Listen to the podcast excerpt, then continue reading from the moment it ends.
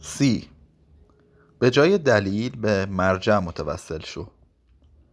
این ترفند عبارت است از توسل به مرجع به جای دلیل. با استفاده از مرجعی در خور میزان دانش رقیب.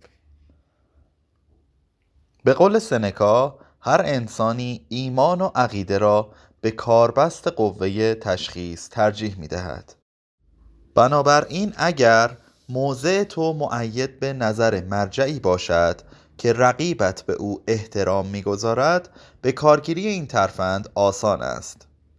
هرچه قابلیت و دانش رقیبت محدودتر باشد مراجع بیشتری را مهم می شمارد ولی اگر قابلیت و دانش زیادی داشته باشد مراجع بسیار اندکی را با اهمیت میپندارد.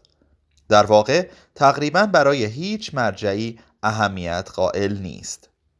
شاید مرجعیت متخصصان متبهر در علم یا هنر یا صنعتی را که از آن سررشته ای ندارد بپذیرد. ولی حتی در این صورت هم به دیده تردید به این موضوع خواهد نگریست. برعکس عوام الناس برای همه متخصصان احترام عمیقی قائلند. آنها نمی‌دانند که کسی که از راه شغلی امرار معاش می کند آن حرفه را نه به خاطر خودش بلکه به خاطر پول سازیش دوست دارد. همچنین نمی‌دانند که استادان به ندرت به موضوع تدریس خود احاطه کامل دارند. زیرا اگر آنچنان که باید و شاید آن را مطالعه کنند در اکثر موارد دیگر وقتی برای تدریس آن نخواهند داشت.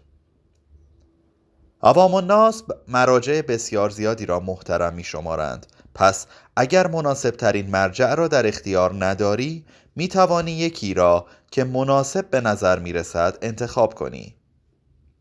می توانی حرفی را که مرجعی به منظوری دیگر یا به اقتضای شرایطی متفاوت بر زبان آورده نقل کنی. معمولا رقیبت بیشترین احترام را برای مراجعی قائل است که حرف آنها را نمی‌فهمد. بیسوادها برای الفاظی با کلمات یونانی یا لاتین احترام خاصی قائلند.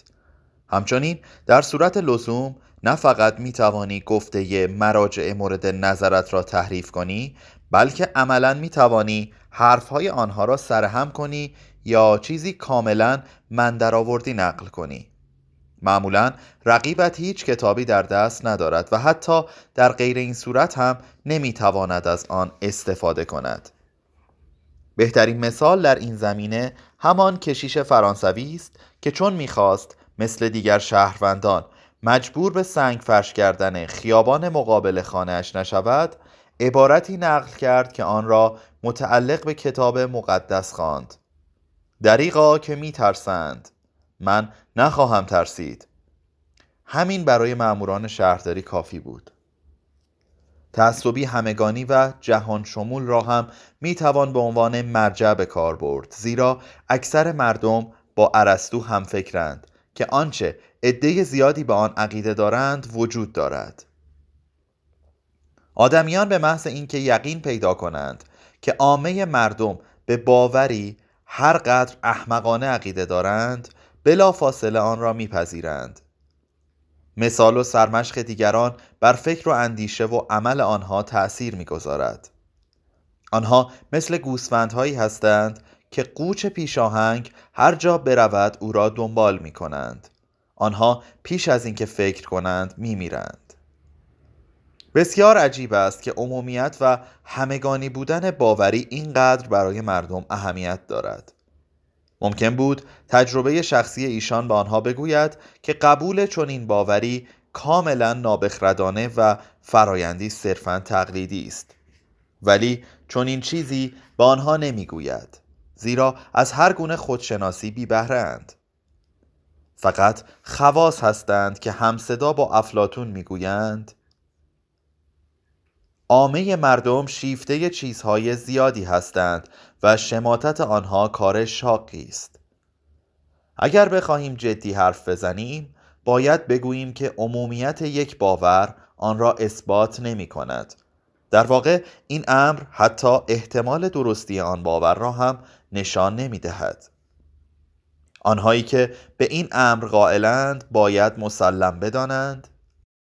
یک که در ازای زمان نیروی اثباتی یک عقیده عمومی و جهان شمول را از آن سلب می کند. در غیر این صورت تمام اشتباهات قدیمی که زمانی عموم مردم آنها را درست می دانستند می بایست تکرار می شد. برای مثال نظام بتلمیوسی می بایست احیا می شد.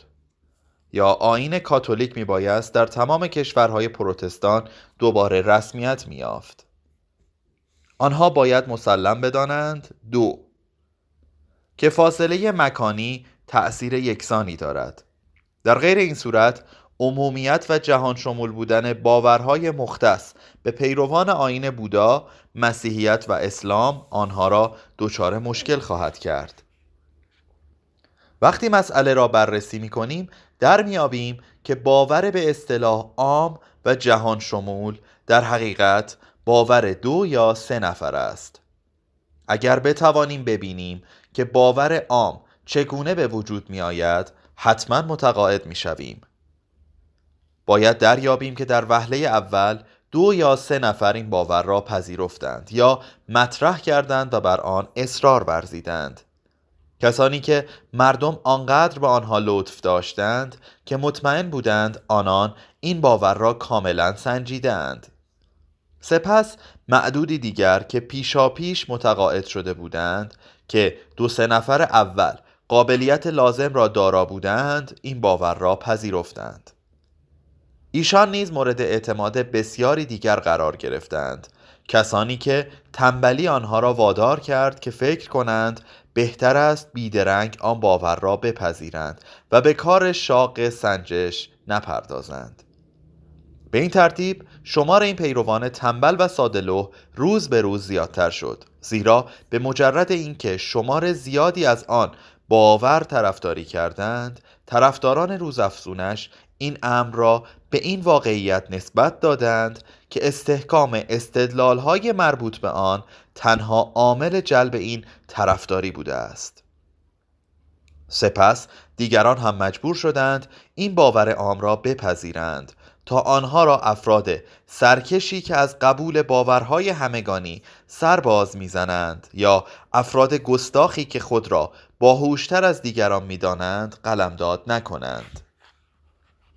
وقتی باوری به این مرحله می رسد هواداری از آن به وظیفه تبدیل می شود از این به بعد معدود کسانی که رأی مستقلی دارند دم فرو می بندند آنهایی که به خود اجازه اظهار نظر می دهند به هیچ وجه باور یا رأی مستقلی ندارند و صرفا باورهای دیگران را بازگو می کنند با وجود این با تعصب و نارواداری هرچه بیشتری از این باورها دفاع می کنند زیرا نه از باورهای متفاوت دگراندیشان بلکه از جسارت آنها یعنی میل به داشتن رأی مستقل نفرت دارند. کوتاه سخن این که شمار بسیار معدودی می توانند فکر کنند ولی هر انسانی می خواهد باوری داشته باشد. بنابراین چه راه دیگری باقی میماند جز اینکه باوری را به طور حاضر آماده از دیگران بگیرند به جای اینکه باوری مستقل برای خود پیدا کنند. حالا که اوضاع از این قرار است باور حتی 100 میلیون نفر چه ارزشی دارد؟ چون این باوری مسلمتر از واقعیتی تاریخی نیست که صد واقع نگار آن را گزارش کرده باشند و ثابت شود که آن را از یکدیگر رونویسی کردند. منشأ چنین باوری در نهایت یک نفر است. همش همین است.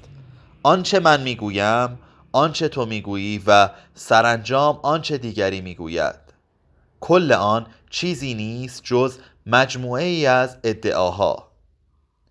با وجود این در بحث با مردم عادی می توانیم باور عام را به عنوان نوعی مرجع به کار بریم زیرا معمولا می بینیم که وقتی دو تن از آنها با یکدیگر نزاع می کنند هر دو همین سلاح را به عنوان ابزار حمله انتخاب می کنند اگر شخص نخبه‌ای با آنها سر و کار داشته باشد عاقلانه ترین کار این است که استفاده از این سلاح را هم بپذیرد و چنان مراجعی را برگزینند که رقیبش را تضعیف کنند. زیرا بنا به تعریف آدم آمی درست به اندازه زیگفرید هارنی هایدت نسبت به هر گونه استدلال اقلانی بی مبتلا به انواع ناتوانی ها و عاجز از تفکر قضاوت است. در دادگاه بحث صرفا میان مراجع است.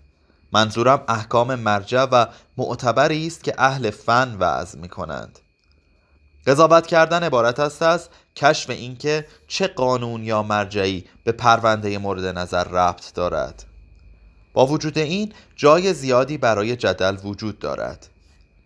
اگر پرونده مورد نظر و قانون واقعا با یکدیگر متناسب نباشند می توان آنها را در صورت لزوم به گونه تحریف کرد که متناسب به نظر برسند. البته عکس این قضیه هم ممکن است. یعنی اگر پرونده مورد نظر و قانون واقعا با یکدیگر تناسب داشته باشند می توان آنها را به گونه تحریف کرد که نامتناسب به نظر آیند. صفحه 100